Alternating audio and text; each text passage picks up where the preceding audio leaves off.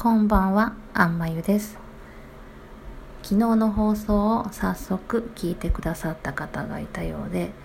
ツイッターで反応いただけて、とても嬉しい気持ちになりました。2回目の今日は、えー今年の目標について話してみたいと思います。これを聞いてくださっている方は、今年の目標はありますか、えー私はですね、えーワーママハルさんが、えー今年の漢字っていうのを決めてそれに向けて動くっていうのをされてたので、えー今までもやってたんですが去年やってなくて今年も改めてやってみようかなと思って決めてみました。で今年は言葉の言言語の言ということ文字にしました。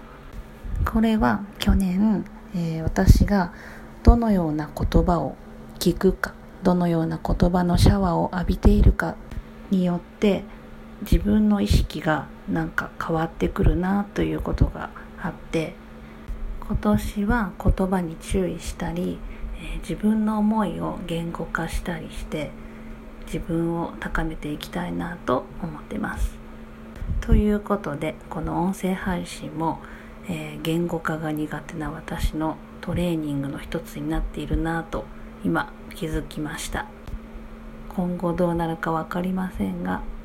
語彙力が増えたり言語化力がアップするといいなと思っています。さあ今日はこの辺りで終わります、えー今日の言葉ありがとう、えー私はこの言葉が一番好きで大事にしている言葉です。昔